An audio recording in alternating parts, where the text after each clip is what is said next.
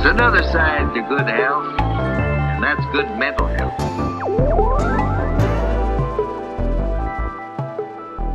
It's been really cool getting to know you in New York for the last couple months while I've been there and getting to play golf with you and getting to eat really good food with you and watch you work from afar as well. So we're we're excited to have you on the proverbial couch tonight.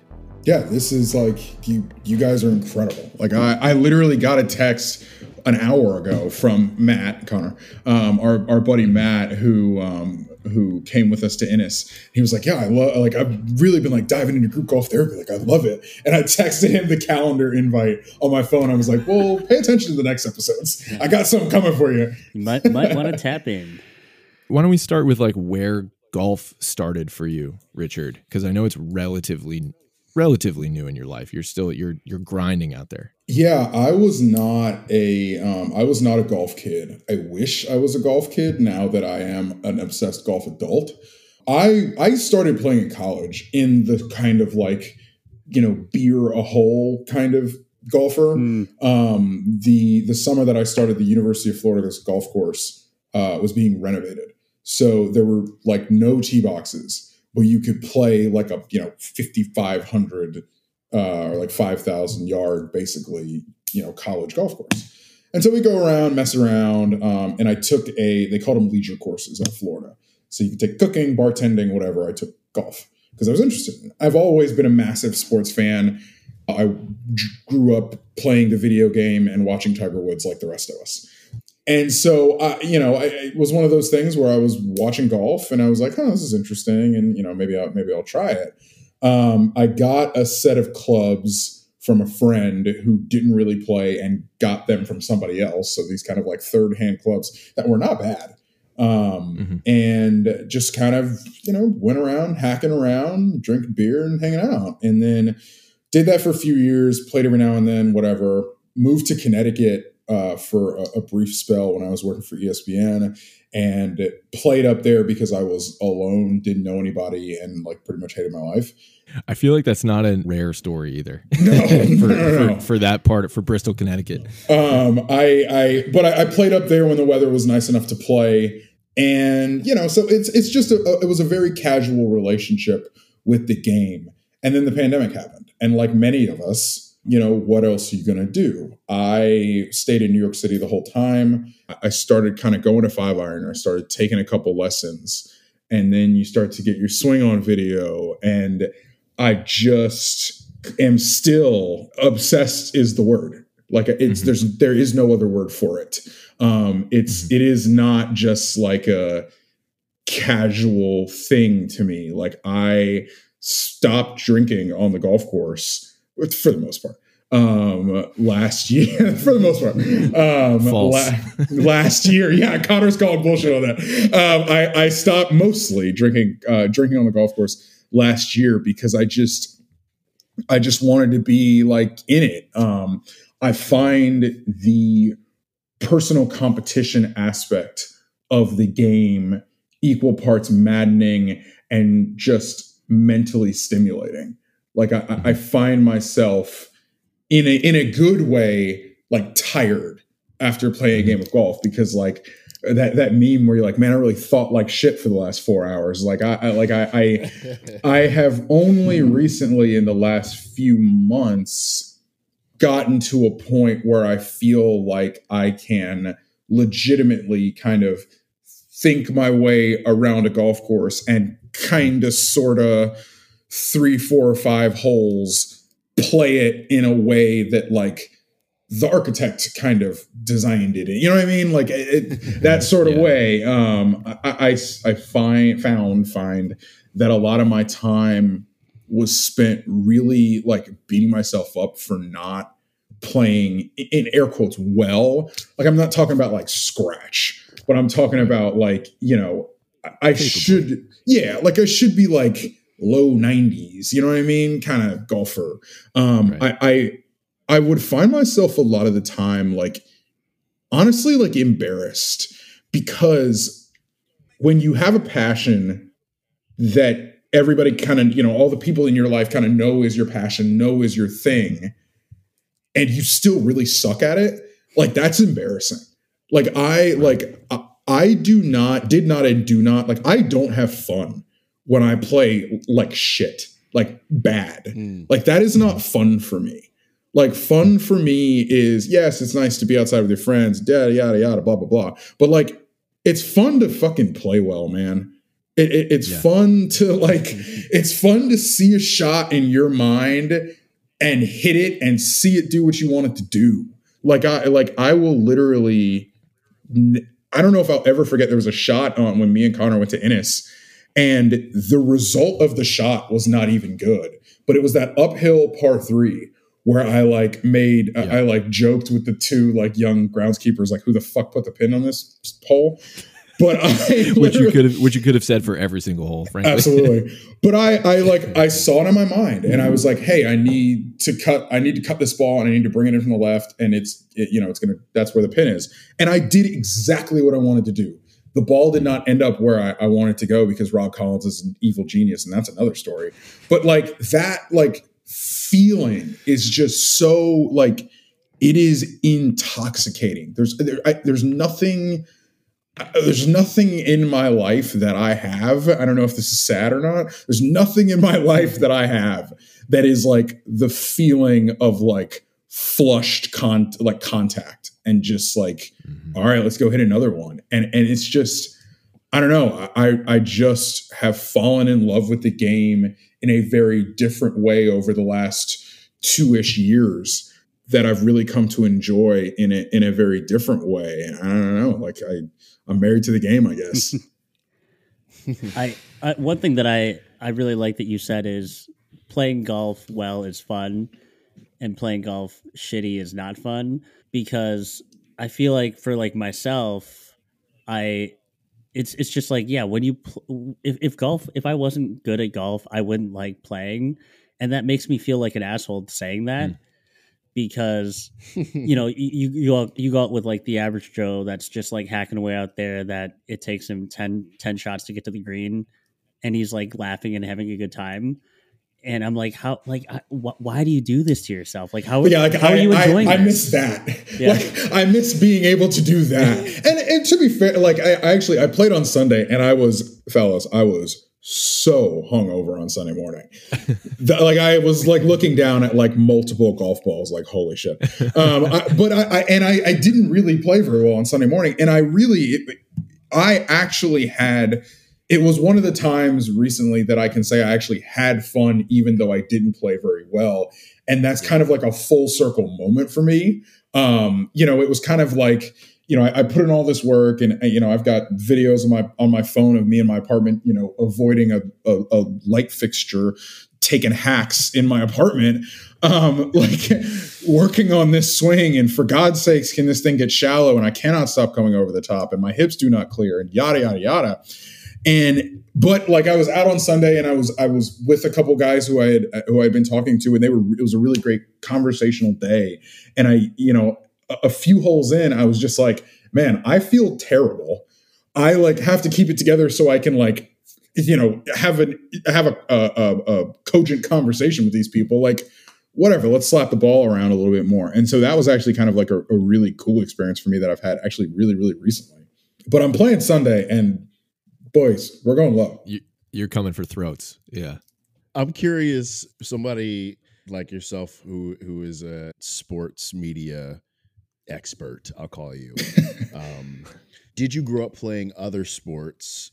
How did you find them in comparison to golf? Because that opus that you gave us, that that ode, Mhm. that love letter to golf that you that you kind of opened with, I feel like I would find other folks like like Jalen Rose, for example, or Hmm.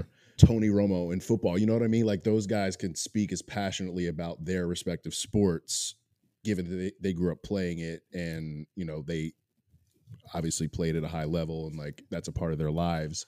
But I feel like the passion with which you just delivered all that is akin to someone like that who spent so much time in that game.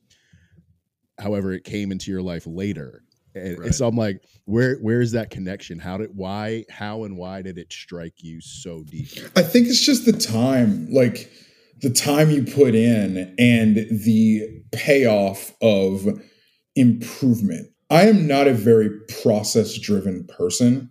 I try to be in some aspects. I try to be with writing. I try to be uh, with with work. I try to be, especially when you're around football, especially when you're around college football. And this guy that's the greatest coach of all time preaches process driven thinking, you know, hmm. every single day or every single time you hear him speak. So, you know, I understand that process driven thinking is kind of uh, the benefits to it, I should say. Golf is, you know, besides probably writing, is the thing that I think you can get lost in the process with. And I have, I am. Um, I, it, you know, focus on the process, pay attention to the process, and the results will come. And you have to grasp onto the results, you know, and I think for some of us, and, and myself included, the the shots that always keep us coming back. That's part right. of results. You know what I mean? Um, I do not ever count my score up through nine holes because the game's not played through nine. Well, unless you're playing nine holes, the game's not played through nine holes. It's played through 18. Mm-hmm. Like I, I want to know what the score is at the end of 18. And so golf, because it is just so like time and you know effort intensive for some of us who are not naturally gifted with the game um, digging into the process putting the time in you know the youtube swing videos um, mm-hmm. lessons from our mutual pal liz breed. All these things that you put into it. And and I also i think being it me and me and connor were talking on the way home. And he actually said something interesting when he was like he connor was like i don't like to practice. I'd just rather go out and play. Mm-hmm. Well, I live in a place where we live in a place where you can't just go play. It's impossible. Like it's oh, at, like it's a I, I, it's a production. Like I'm playing on Sunday with some friends, and we got the tee time on Monday. It's a great word for it. Yes, it is like, production. It's it's you have to plan ahead, and you know what I mean, and and God knows you know whatever foursome you're trying to put together everybody's got plans or somebody's out of town or whatever yeah so i also think that's kind of one of the ways that i kind of fell fell as backwards into into that the process of it because you kind of have to when you live in new york city right. and and rounds take five and a half hours and it takes an hour and a half to get to the course on the train and like so if you're putting all of that time into going to go play you want to make the most of it exactly. you want it to be successful and you want it to be goal driven and result driven not oh, I'm out here just like swinging around because it's just another day in the park. It's not. And it also costs 70 bucks. You know what I mean? Like I like, right. I like gone are the days where I lived on campus and could roll out of bed and go to Bostick. Like that that doesn't exist anymore. And so I think that has also kind of driven me into the process of things. I uh, to answer the actual question, I, I played football when I was a kid through high school, was not very good. There were no no college aspirations, no pro aspirations. That was not happening. But I loved, always loved sports. Always knew I wanted to. I always knew what I wanted to do. I was never, uh, never wavered. I always knew that I wanted to be in media, be in news or sports. The only really deviation I took was when I started college. I thought I wanted to do TV. I then started writing, fell in love with writing, and went really whole hog into writing as like my professional focus. So in college, I, I covered the Gator. I went to the University of Florida. I covered the Gators um, in a beat capacity as a junior and a senior in college, um, and and all that kind of stuff. So I was always around football. I played a little bit of baseball in middle school, wasn't very good, didn't really like it, and, and so football has really kind of always had my heart, which is what happens when you grow up in an SEC town and you grow up going to college football games and all that kind of stuff. So it's just it, it, it's just really the way I grew up. I mean, I didn't know people did things on Saturdays in the fall that were not tailgating and going to the games until I graduated college because I went to Florida, went to the the university in the town I am from. So it's mm-hmm. it's it is still weird to me to look outside my apartment Saturdays in the fall when I'm when I'm working, when I'm when I'm watching games or what have you, and see people, you know, going about their lives and and going about their days with a baguette in the, in going to the park. Yeah, like it's uh, it doesn't happen. so, as as somebody who is still ex- exploring this new world, this um, that people spend so much time on, that people dedicate their entire weeks, months, years, lives to, you're you said something earlier that like you're not naturally gifted at golf. I would push further and say nobody is. Hmm. Like nobody's born with a golf swing. A golf swing is a weird physical movement. Some people start when they're 3 years old and are, you know, get it drilled into them earlier. Some people start when they're 30 and have to start from scratch that way. So as someone who's in this world still pretty in a, in a new level, when you're when you're turning your head and looking around on on the golf course, what are some observations that you have? And and you know, even looking back to our day at Inness, like how are you seeing the world of golf through the lens of a golfer now? Hmm. What's what are some what are some things that are bubbling to the surface for you? That's I, I that's a hell of a question. I like that's a hell of a question. I like I, I think I see it, the the funniest thing for me is to talk to golf kids, former golf kids. Um Yeah. and and when you grow up in the game like junior tournaments every weekend and you know what I mean like it, it Mhm. when you that has just been very interesting to me um i cannot maybe it'll happen one day but i cannot imagine falling out of love with golf right now like i cannot imagine like not being like i have i have hated golf at some points in time and i have not I have not. I, I have gone had a shitty round and not felt like going on Instagram because everything I follow, mo- more or less, is golf accounts. Like I've hated golf, but I, I think that's kind of different from apathy towards golf. Like I don't know if, I mean, and maybe it'll happen. Maybe I'll have a child and you know have different possibility, uh, uh, different responsibilities in the future. But like apathy toward golf right now is not something that I and, and our our buddy Reed who went with us to Inness. Like you, you were joking the whole weekend about trying to get him back in love with golf because he's he's apathetic toward golf after being a golf kid and after being a college golfer. Like I like Big time. I, I apathy toward golf like doesn't like I don't know how that works, and so that has been very interesting to me. Um, it's been interesting to me the um, and and this is part of the reason why I think I have not um part of the re- my my friends in golf media.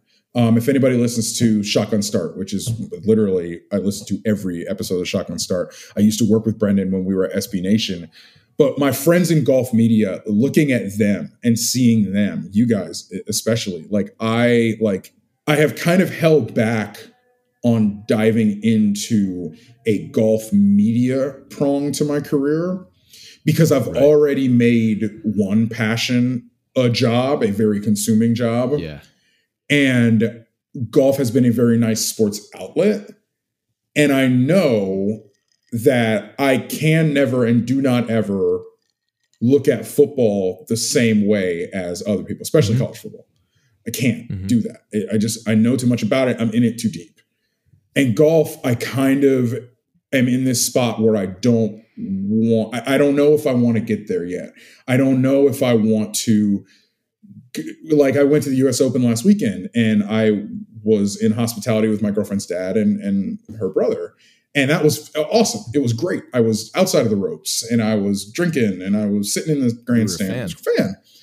And I ran into like I was talking to Alan Shipnuck a little bit. I was talking to Brendan. Like I, I met up with a couple of my golf media people who were inside the ropes, and I was like, kind of sucks trying to follow a golf tournament when you're not either inside the ropes or watching it on TV. And I hadn't been to I hadn't been to a golf tournament in four or five years, and I forgot about Yeah. that. I forgot what it's like to be on the grounds but not inside the ropes or watching it on television. And it's it's one of those things like, you know, w- honestly, what's the easiest way for me to go to the Masters? It's with a media credential Cover it. cover it honestly like Yeah. and i you know there were there were conversations about that between me and some editorial people at sports illustrated that didn't end up coming to fruition last year or this this most recent masters and you know i sit here and i say all this but i know that i'm probably going to run it by them again to try to go next year as you know as a member of the media should.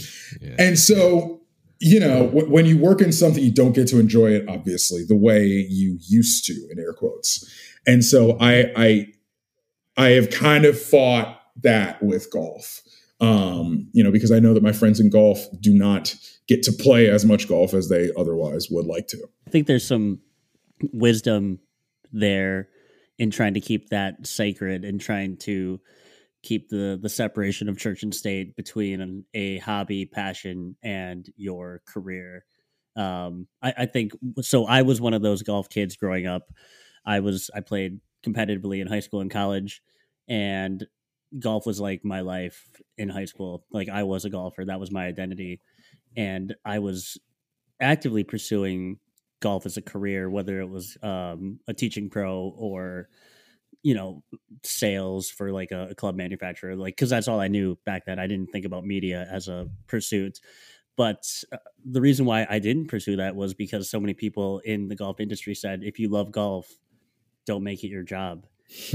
And and then you know it, we brad connor and i have all famously taken a time away from golf and it's really interesting for us to be coming back doing this as you know this isn't our full-time job yet but it is something that we're very actively involved in in in golf media and and golf the golf landscape. So i think it's really interesting that uh you know while this is a very new passion and and it's it's very hot and heavy for you i think it's you know there is a lot of wisdom in, in not making it more of your career at the at, at this moment. Yeah. Is there is there a cautionary cautionary tale for you there, Richard, with football, with college football, with Gator football? Obviously, you grew up in Gainesville, a lifelong day one Gators fan. Now to be, you know, I know firsthand you disappear when it's college football season. You're not watching college football games as a fan. You're watching them to see what the storylines are. You're on Twitter every day. You're you're you're fully fully consumed with it and by it. And I'm curious, is there a, a cautionary tale you can spin for anybody, including maybe us, about potentially doing that with golf or or anything that you're passionate about? you like the biggest thing for me is you have to find touchstones and hold on to them. So one of my football touchstones, funny enough, is the fucking Jacksonville Jaguars, man.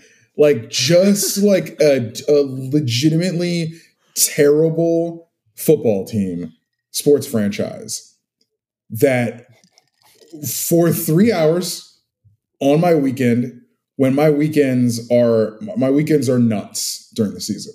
It's 12 hours of watching on Saturday. It's waking up at 6 a.m. on Sunday morning to figure out what you missed, recording a podcast, a TV production meeting, call making reporting calls, all that kind of stuff. But for three hours, I and sometimes I'm on the phone, sometimes I'm doing other things, but I make it a point to watch the Jaguars for three hours and there's red zone on a second TV sometimes or whatever. But I watch the Jags every week and I scream at the TV when they're getting smacked. And, you know, I, I have been on calls with sources where I have to mute the phone because something has happened. Like I like I you Byron left with you, motherfucker. I know, like you have to you have to try to keep a touchdown. I, I took my girlfriend to a Gator game last year and didn't cover it. I went in the stands and I took her to uh, they Florida played Alabama. Alabama was number one, three thirty game. Uh, not College Game Day, but the SEC Network's version of College Game Day was in town. Like I wanted her to see it and feel it and understand this is why you don't see me for three months. Like this is what I do. Mhm. This is where I'm from. She had been to Gainesville with me bef- before, but she'd never been to a game with me. And so I took her to a game and I got to see it through her eyes and I got to see it through, you know, the, because I stopped going to games as a fan when I was a sophomore in college. Like I stopped tailgating with my friends and, and you know, my fraternity brothers when I was a sophomore in college. Like I like, you know, I, I was working and have been doing and and you know, after college when I was in this job or that job, I'd gone to a couple Gator games. Um, Mhm. but I hadn't really been like that as a fan since 20, probably 2018, I think. Um, and so that was really great. And and I I I had a boss, a former boss of mine, who we only worked together for one season, but in that one season, I went to two Gator games, and that was like by his. He was like, "I want you to go. I want every uh, everybody on our staff. I want you to go to one game a season as a fan, so that you remember it, um, and you remember what it's like, and and all that kind of stuff. So when you're in it, like you know, you have to find things to ground you to Mhm. why you love this thing, why you do it. Um, you know, I, I will the way I love football will always be different, but I still love it. It's just a different way to interface with it. But there is something important about every now and then going back to where you came from and, and, and in a sense. And that's why like that's that's why that experience is really fun for me. And I'm, I'm hoping, crossing fingers, to be able to do it again this year. Not in Gainesville, probably in Knoxville they go up to to Tennessee. But uh, doing that again, it's, it's something that I try to do. Hopefully, we'll try to do every year. That that is really really good. Um, for those that don't know about SEC football, um, the Paul Finebaum show. if you know, just, you look know. at, just look at RJ's Twitter. That's all you need to know.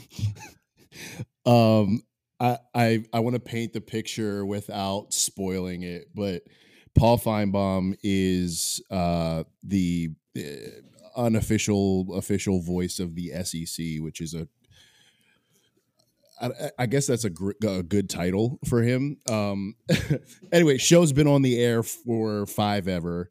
Um, and Richard, I just I'm curious as to how you ended up in his seat and walk us through that phone call. He's like So- the elder. He's like Gandalf for the he SEC. it's it's incredible. Um, Paul. so Paul's studio, and for the listeners, I I Paul started the SEC. just about. Um, I host I host a television show on the SEC network during the season. Um, and Paul's studio is right next to ours. Like I see Paul like once a week during the season, and we say hi to each other. Paul is fascinating when he's not on the mic. Um, it's very funny because he does play something of a character on the show, even though that character is kind of the straight man because he has to be because the callers are batshit. Um, and, and, you know, if, and if you, I mean, just go on YouTube and Google Paul Finebaum craziest callers. I'm sure you'll see the the sizzle reel on there. Um, but so my our, our bosses at um, at the SEC network called me and my my TV co-host like the Friday before Inness or the Thursday before Inness before we went to Inness mm-hmm. and was like, "Hey, can you guys come host a show?" And I was like, "No, because I'm getting back to New York City at midnight on Sunday night. Like I'm not. weekend. Not this no. I Not cannot. I cannot wake up at six in the morning to get on a plane to host a four-hour radio show on live television. I've got a tournament to win.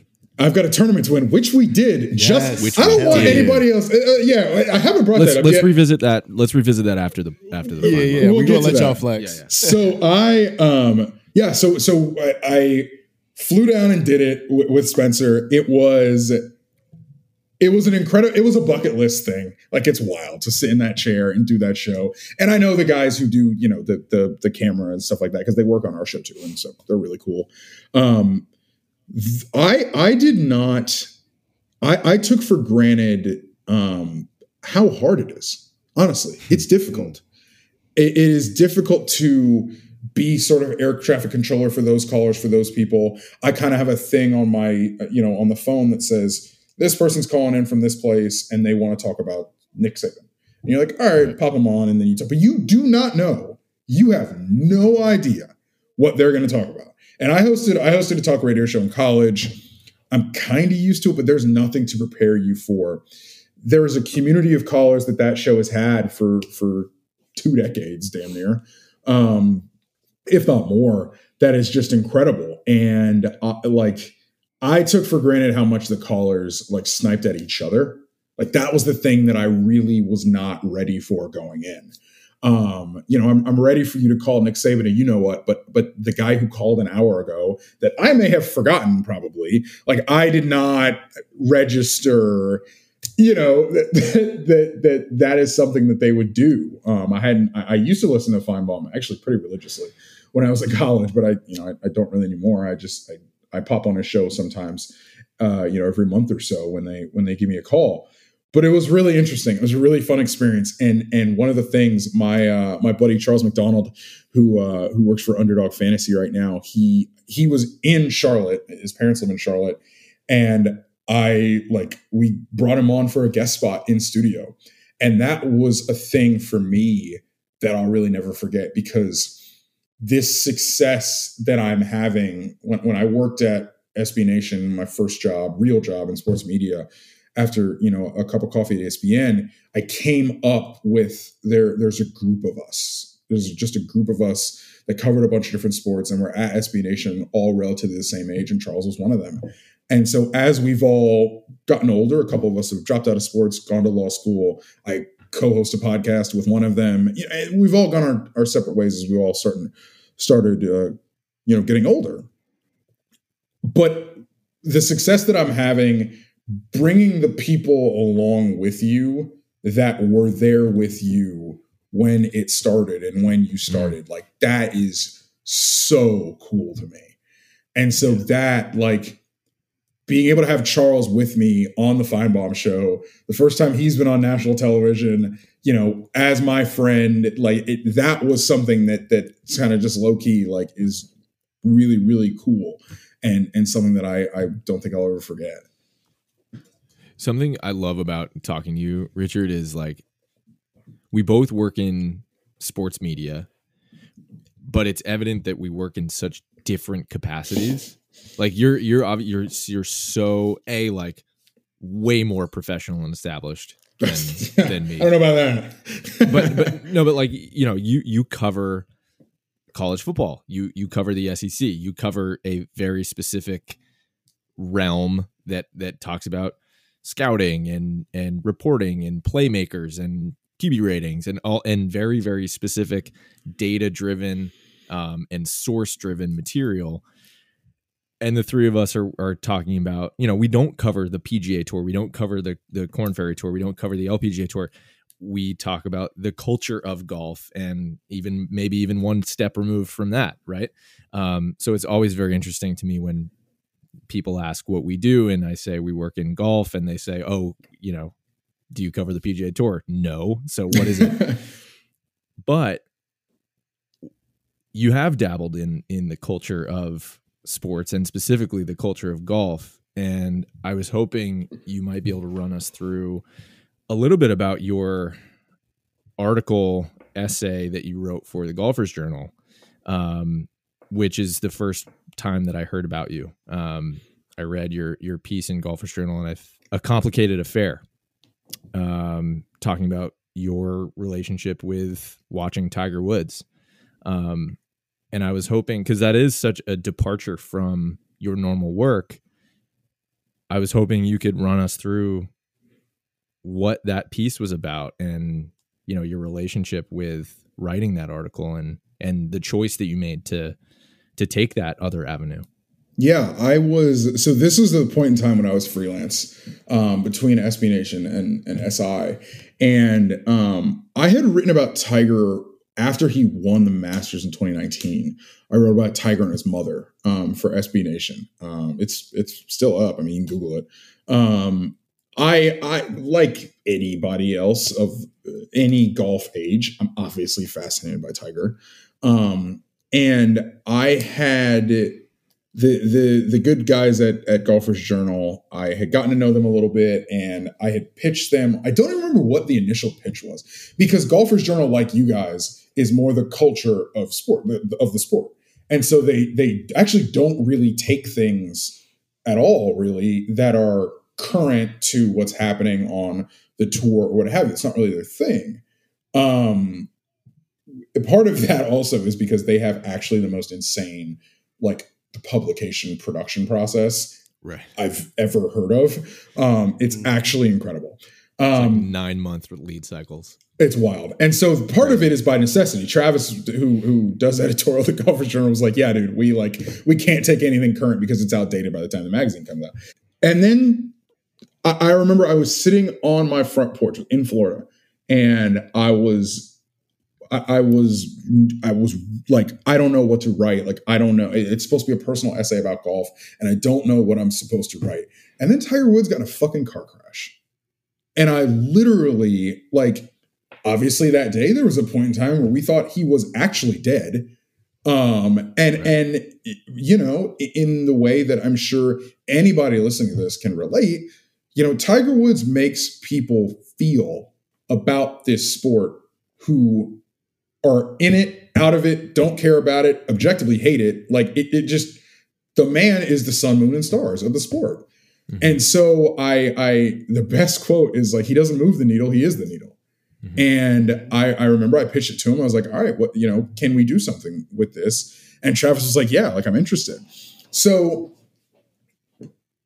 so being a, being a black golfer, you are always going to have a, I don't want to use the word relationship because I've never met him, but you're always going to have, there's always going to be this link to Tiger.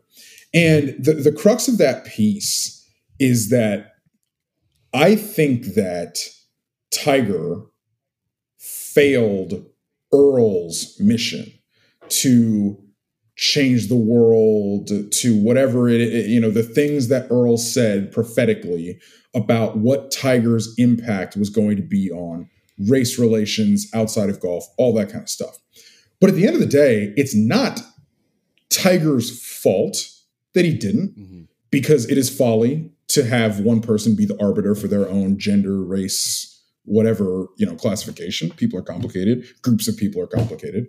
It was never Tiger's uh, uh, I don't think it was ever Tiger's responsibility act- in actuality. And Tiger did not pursue that as he became a brand, um, a- a- as he, you know, a- as he tried to, as much as he could, you know, stay sort of neutral towards race, race relations. Obviously, you know, Tiger talks about the Elder. He talks about being the first black person to win the Masters, all that kind of stuff. It's not like he doesn't interface with it, but you know, first of all, it's fucking golf.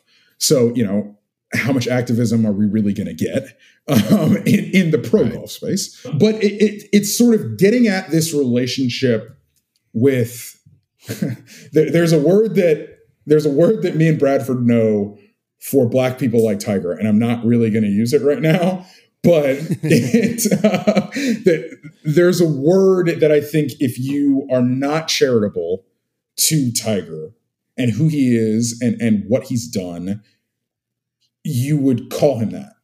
And and so I have this very complicated. The word is complicated. Feeling about Tiger. I am a fan of Tiger Woods, the athlete. Um, I think he, I, I know he's lived this just batshit life, like just an insane like life. Um, there are things that obviously he put himself and the people around him through. Um, you know, there are there are things that when you look at how he was raised and and all that kind of stuff, you sort of wonder to an extent, did he have a chance? Did he mm-hmm. have a mm-hmm. chance to form a normal relationship with a woman? No. Like, did he mm-hmm. have a chance to form a normal relationship with like friends? He's a very awkward person. He's a very introverted person by by nature. Then you stick him in this, you know, this this monkish, you know, activity, and and he becomes the best ever, and he becomes loaded, famous, and all this kind of stuff. And then you saddle him fairly or unfairly with being the arbiter for an entire race, specifically black people that have a specific link to the game of golf. You know, like it's not like Mhm. Tiger is Asian, but he's not 100% Asian. You know what I mean? Like when you look at Tiger, Tiger is black, even though obviously Cablinasian and that whole fiasco way back in the day. um, you know, it, it- it's it's just it's just you know it, he's just a, a fast, endlessly fascinating person. And writing about that was was interesting because it's like, how do I relate to this person? Like I know, like Yeah. Brad, you this was uh, like a while ago. You mentioned uh like playing with your dad and like the board of deacons like at your church. Like that's how you grew up Yeah. playing a game of golf. And like I don't have a like black experience in golf. Like I have friends who are black that play. I have been paired with the odd brother here and there. And Brad, I know you know, going in the course, seeing the one other black guy in the driving range, giving the nod, and everybody knows the score. Mhm.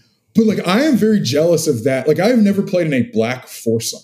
Like that is Mm. something that I am very like. That'd be fucking cool. It's an experience. You know what I mean? Like it's an experience, man. Yeah. four of us just out here. You know what I'm talking about? Like in Yes. in this game, in, in this game. This is not football. Right. This is not basketball. Like it's this game.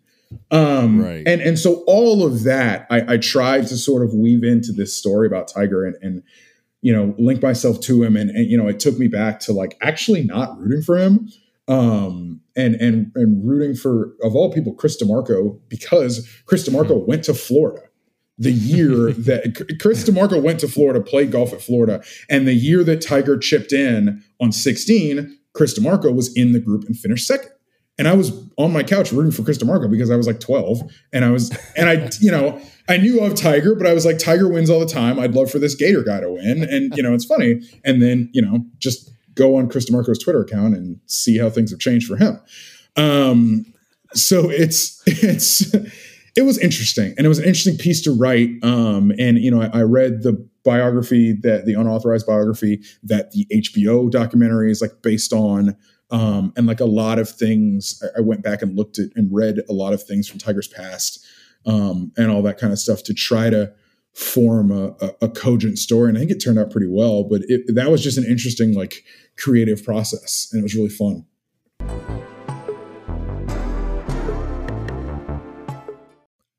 This podcast is sponsored by BetterHelp, the online therapy platform that the three of us use. I use it religiously, and it's led to a great relationship with a therapist that I have from anywhere in the country.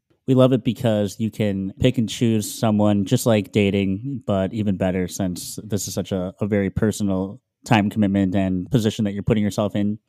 And you can take 10% off your first month of therapy using our link. And if you use code GGT at checkout, that will activate that 10% off your first month, courtesy of Group Golf Therapy and BetterHelp. Go to betterhelp.com slash GGT for 10% off your first month of service. Hit them straight, mind your golf, and stay tuned for our BetterHelp moment of clarity later in this episode. You you were uh, talking about you know kind of how Tiger identifies, and for I, I think there's several different ways that people kind of like look at Tiger and dissect him and like want to scapegoat his other ethnicities and say, you know, well he he never even really all the way claimed being black. Look at how the fucking cops treated him sure hmm. every time. Hmm. That's how you know how Tiger is seen and how he presents in this world. Look at how the police treated him. Look at how you idiots that go to these cour- these uh tournaments with posters and his his mugshot on your t-shirt. Look at how y'all Yeah. are treating him. Yeah. That's how he identifies. there's also a notion of like I am a black man who grew up in pretty much exclusively white spaces. Like I did not grow up on the bad side of town. Like I did not, you know what I mean? Like I went to like the good schools. And then, you know, I went to a, you know, I went to a college that's 4% black, I think. And, and, you know, I, I I'm in this sport where sports media, uh, segment of sports media, I should say, um, that is, you know, inherently very white. Um, and and so I I understand and get Tiger in the sense of just being a black man in pretty much exclusively white spaces, particularly in the South. I know he's from California, but particularly in the South. Like I, I, I get that. I understand how to navigate that. Like I, I, it is just the way I was raised. And so in that respect, I, I get it. And in that respect, there is a little bit of a link and a little bit of empathy.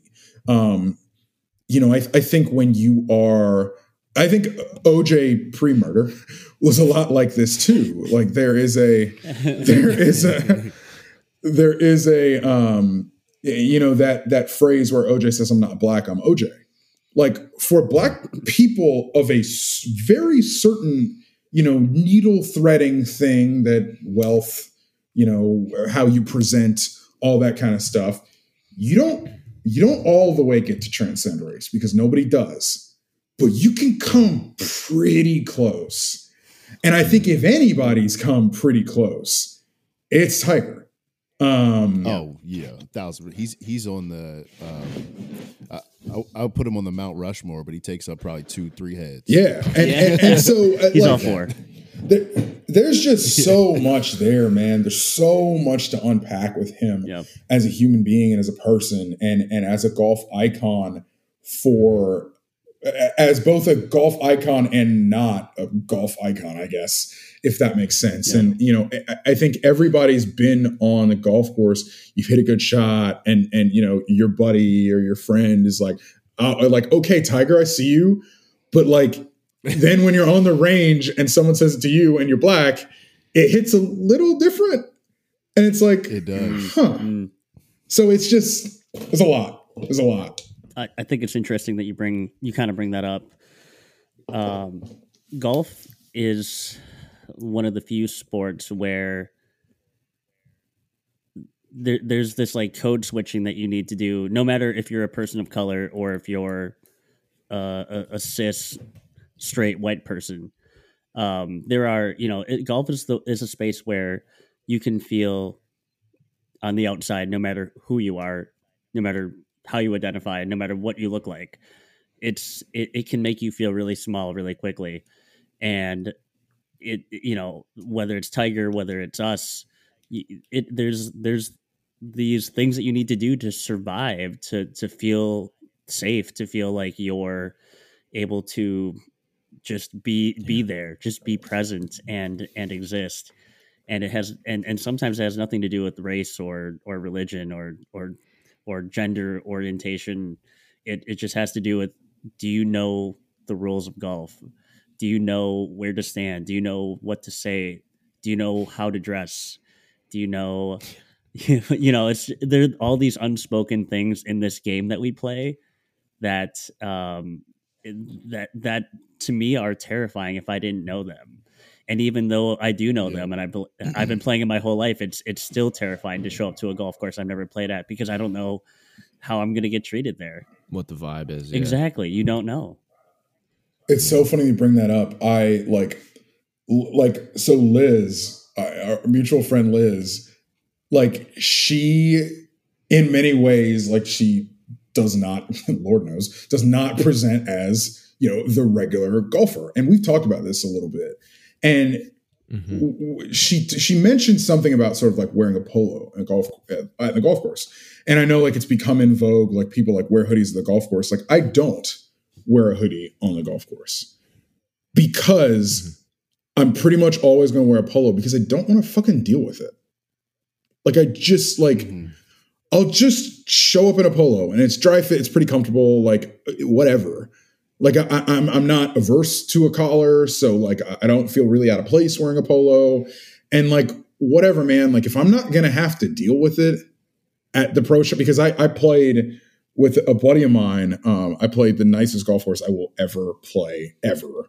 Um, earlier this summer with a buddy of mine, and I was wearing a polo shirt, but we showed up, and the guy who did the bag check and checked us in, like looked at me and did the thing where he kind of like grabbed his waistband and he kind of like floated it and kind of that like, buddy, like tuck that shirt in. You know what I mean? And it's just like, and, and I honestly, I didn't even really think about it. I just, I had a polo on and I was like, whatever, I'm good. And I was, I didn't end up playing, but my girlfriend's dad's country club, I almost played. The timing didn't work out. And I, you know, I looked at the dress code and it was like the classic, like, Mhm. no no elastic waistbands right No like fucking jeans. Mm. i like No- yeah, no- It actually says got that. them. No, no fucking jeans. No no comfort. and the, the dress code no cover stuff, cover undercover. Yeah. the, the dress code everything. stuff i mean we like we all know like how the dress code is in golf and like what it is and like Yeah. what it's about. And like that is one of the things where it's like if it's just one less thing that i have to like worry about to like fit in you know what i mean? Mhm. because you mm-hmm. love to be able to say that like you know you'd love to be able to st- eh, step on the the tee at the range and just smoke one and like nobody mm-hmm. cares that you're you know wearing a hoodie or, or wearing sweatpants or whatever Um, and I actually I don't have uh, real like golf pants, golf pants. I when it's cold, I wear sort of these like fleece lined sweatpants because well, it's fucking cold. And I do every time I show up to a course in those pants. I'm like, man, like I might get called on it. And so I often wear golf shorts under that, like just in case, Mhm. Mhm. just in case. And that's something that like I've played a hundred rounds of golf. You know what I mean? Like I like this, I, I know my way around the decorum pretty much. But the dress is the one thing that is just like it, let me let's take one thing out of their quiver and and, and let them Right, let them right. not have it. You know what I mean? Like let's not Never. let them have that. Yeah. And even that move of the pro shop attendant or the, the bag boy, whatever, whoever it was who, you know, floated his belt, it's completely obliterating. Even though he, Yes. in his mind, is doing you a solid, is like saying, like, hey, bro, like, tuck in your shirt. It's completely obliterating. That is incredibly violating, emotionally violating to be like, the way that you're showing up to this place is not in keeping with our golf course Mhm.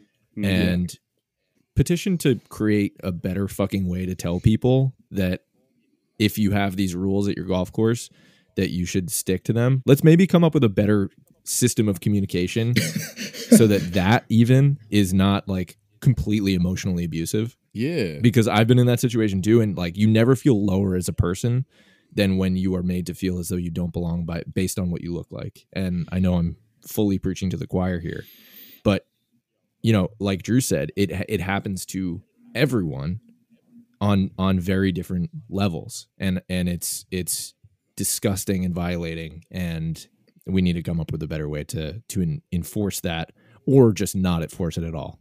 All in favor.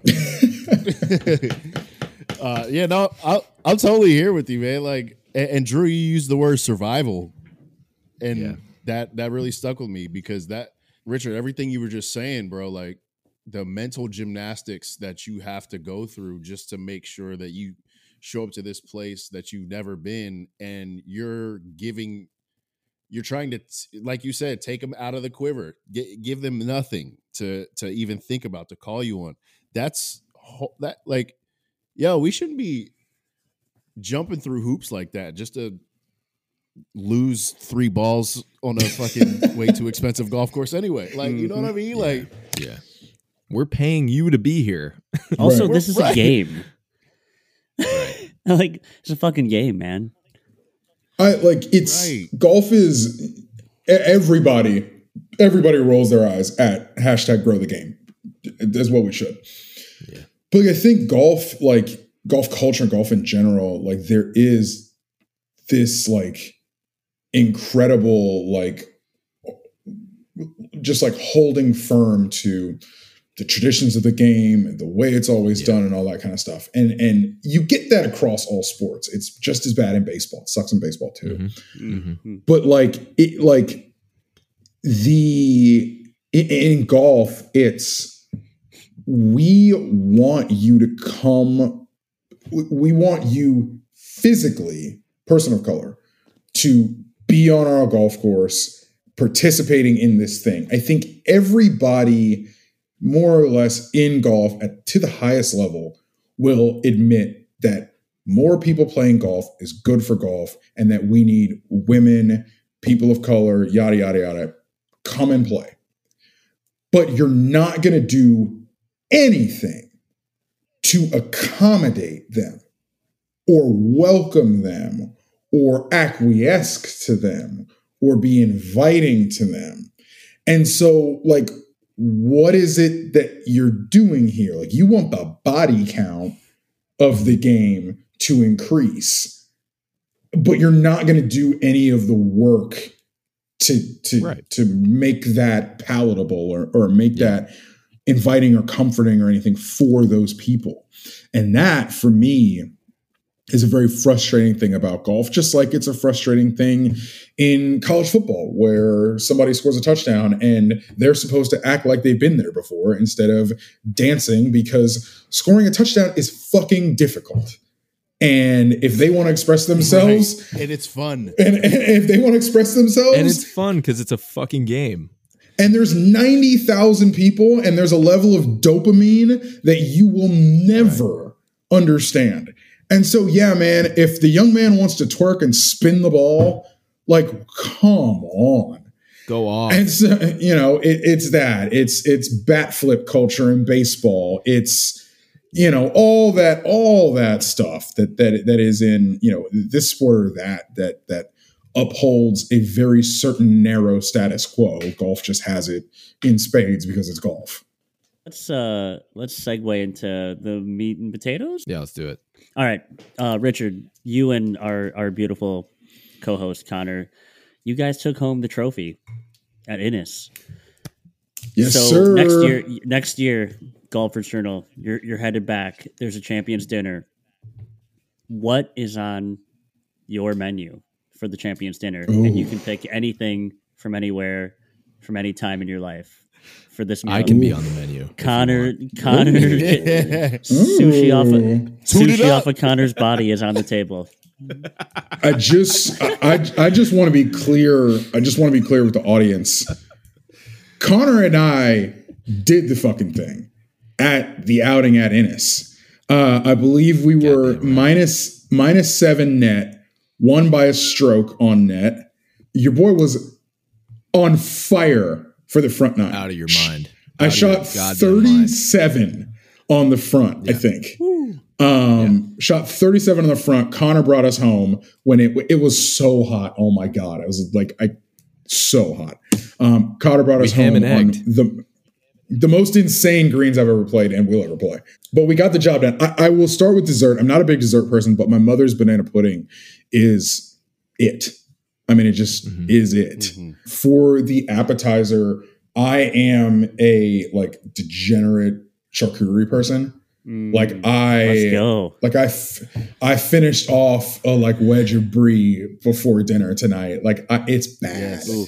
like Give if us you the gabagool. if you put it in front of me like if you put it in front of me i am eating it um i have no portion control when it comes to charcuterie so the most elegant salami prosciutto Give me the Uh, um, the prosciutto. I'm a big I'm a big sopressata guy. Oh, the Um, sopressata. Sopressata. for, for cheese, I love love a soft cheese. Bury me in soft cheese. Um, so that's what we're doing. That's for uh, an that, that, is, that is the episode title. Bury me in soft cheese. Yeah. Richard Richard, Johnson, gets, buried in gets soft buried in soft cheese. Boom. Episode title. We did it. um, um, accompaniments. Um, gotta have a great wine selection. Um, I'm a wine guy. Gotta have a great wine selection. So wine and cheese to start. And then for dinner, like it, it I'm kind of agnostic to an extent um, for the main course, which is kind of interesting. You wouldn't really think that.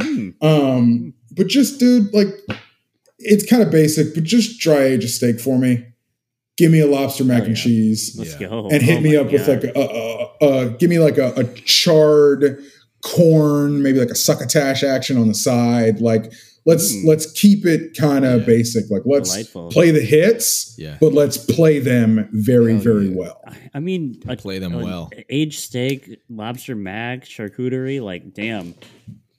What's not to I'm, like? I'm coming. I'm coming. all, to all RJ wants for his championship dinner is a good conversation and another trophy. You damn right. Yes. We'll be back. We will be back. Honestly, Mm. like I I would take me and you like we should we should think about entering some more tournaments because we did damage.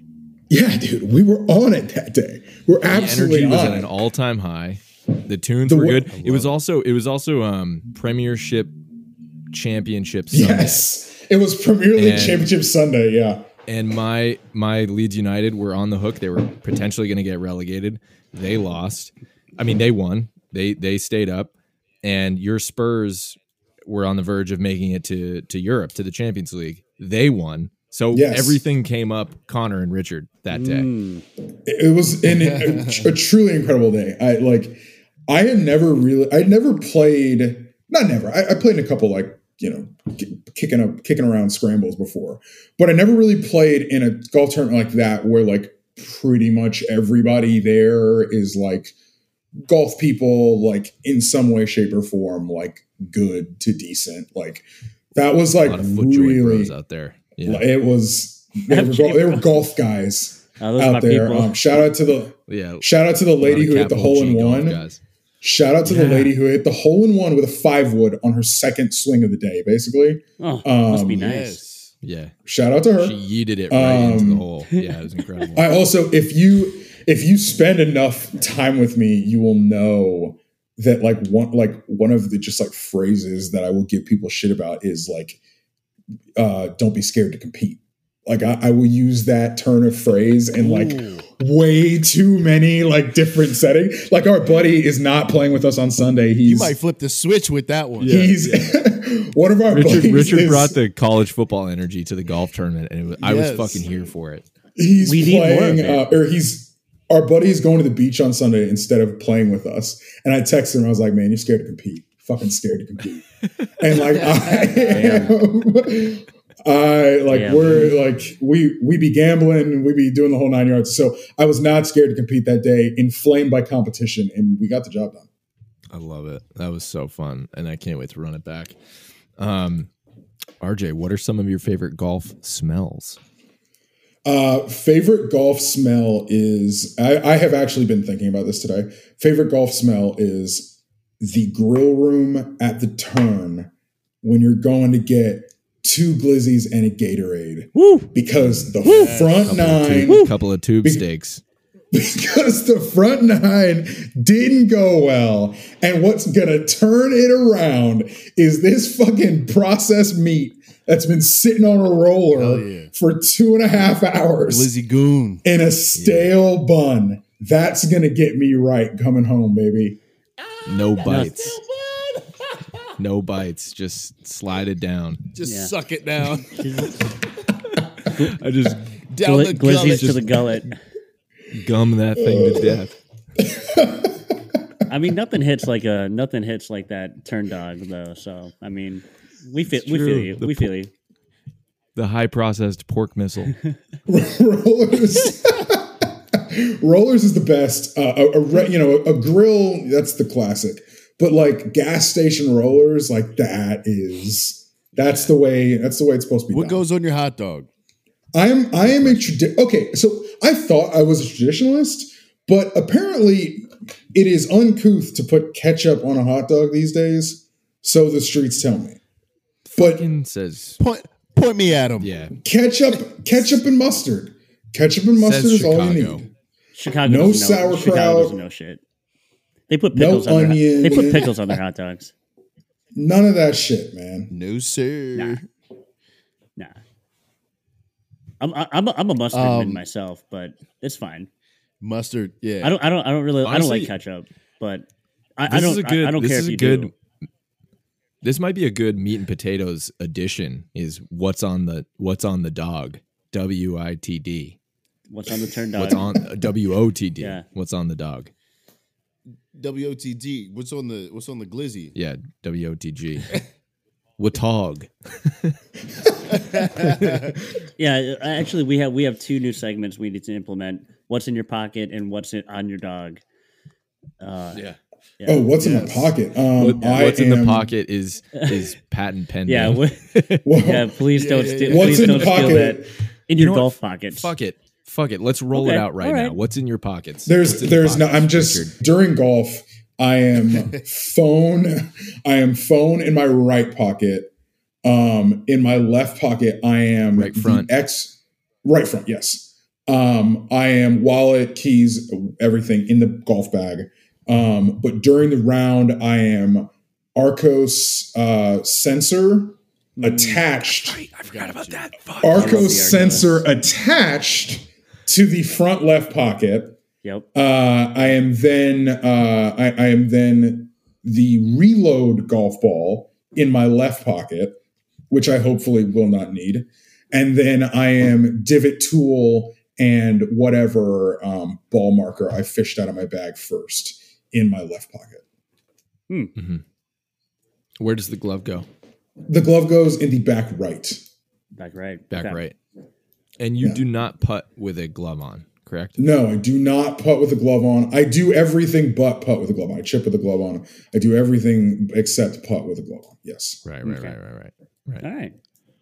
Well answered. That's our first- first what's- ever. what's in the- what's in the What's in pockets? the P? Yeah. What's in the pee? I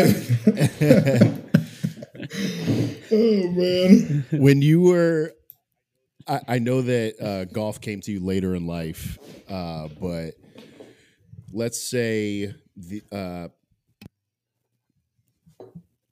the high school graduate you played football you know middle school high school didn't have college aspirations. So let's say the version of you that had just graduated high school realized football's not it and you and you look toward golf and you fast forward and you see what you're doing now in golf um what do you think if y'all played a round of golf together what do you think the conversation would be like what would y'all talk about Wow. I like I- I think the I think I probably asked myself where I got these clubs that are objectively way too expensive. Shout out to the fitting. Mhm. Um, everybody get fit. Um, I think the question would probably be where did you golf? Where have you golfed? Because even like because I'm a sports fan and a, a golf, you know, uh, uh, was a golf watcher. Um, like I knew, like obviously, Augusta's sick, like St. Andrews is sick, and like beyond that, you know what I mean? Like when they go to, you know, whatever course it is, like I would sort of, you know, pop up a YouTube video and like look at the course or whatever. Um, you know, I, I played Torrey Pines last year, and like I'd probably talk to my, you know, further self or older self about that, um, and that kind of stuff. I also think I think my younger self would probably ask if I joined a country club yet. Because at that point in time, like that's the only I thought that's how you, you know, that's how you play golf pretty much. Um yeah and so I probably asked myself that. Um I think I would definitely be surprised with how into it I have gotten. Like I definitely did not. I, I- didn't even really know that it was possible to be as invested and into it as I am. Like I didn't. I didn't really set out to do that. I didn't set out to play in high school or play in college. Like I, I just set out to be social with it. And so I, I think I would be very like if I told my 20 year old self that yeah, like there are gonna be some nights where you're just gonna like smoke some weed and watch like three hours of Rick Shields videos like on YouTube. Mm. Like I think that the 20 year old version of me would be like, fuck? what is wrong with you? Um the rabbit holes and all that sort of stuff that you that you can get down into and stuff like that. I, I think that is like what the past version of myself would sort of be would ask me. Man, I, I connected so much with the the first thing. Where have you played? yeah I think that I- I mean, it's such a juvenile question in the most beautiful way possible. Right. Where have you been? Yeah. Yeah. yeah And the game takes you to some the game takes you to some very interesting places. And I think in this last year or two, meeting some people, Mm. random people. Like I I went to um I went to South Carolina to do a story on uh, on South Carolina's new quarterback, and I had an extra day in Columbia, and so I like tweeted like I'd love to play in the area, and this guy who listens to one of my podcasts like tweeted back, he was like, "Hey, I'd love to like take you out to Aiken," and so I played Aiken Golf Club, and like Mm. Aiken Golf, like I would, uh, Aiken was such a treat, and I had heard about it, and and that's like now sort of being in this like tangential golf culture and sort of learning about like the cool golf courses you know what i mean? Um and i in, in february i took myself on like an end of season like vacation right after the super bowl which is right my birthday's like right after the super bowl. And so fucked off for a week went to phoenix and just like played like four i went by myself and like played like four courses and like just like took like a solo vacation, which is a solo vacation is like weird. Like people don't really do that, but that was like really that was really neat. And I like kind of am I, I'm not a loner, but I have lived alone for a while. I'm an only child. Like I'm I'm Mhm. good with just by myself type stuff. Mhm. Um, and so I went out to Phoenix and like I did that. And, and the the places that the game takes you, like I would move to San Diego, California, fucking tomorrow, because last year I played Coronado, Balboa, uh, uh, Torrey Pines, and Rams Hill. Like Mhm. if if you made me move, if you asked me where would you move to tomorrow, Best. probably San Diego. Like Best, insane. man. So like good. when when I'm going somewhere on a trip, a work trip, a, a trip for pleasure, what have you. Like, what are the golf courses in the area? Like, is there anything public on the top 100? Like, is there anything like sick that's like that the that our friends at the Fried Egg have like made a video about? Like, you know, yeah. what what is the core like that like and and thinking about like the united states and like uh, you know i guess by extension like the world Mhm. by like where the sick golf course is at near wherever you're going like is a very just like funny way to like view geography. And like uh, we have a friend my girlfriend me and my girlfriend have friends that um live in ireland during summer. And like I'm trying to make a move next summer. For sure, for sure. So the places the places that the game takes you are are fascinating, and the people that you meet within it. And and I didn't, I kind of didn't really get the whole like, you know, me because because also up until I think pandemic era me, I did not really talk on the golf course to other people. I was kind of a lot more. Especially if I was in a group remember my friends. Yeah, especially if I was in a group my friends, a little bit different. But like if I was paired in a random group, like I didn't really do the song and dance of like, what do you do?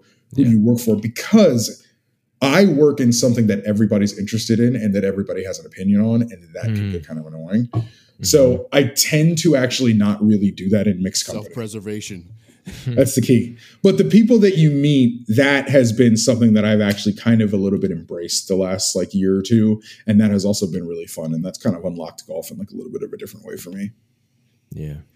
I'm tr- I'm trying to, bro. I'm trying. Get in there.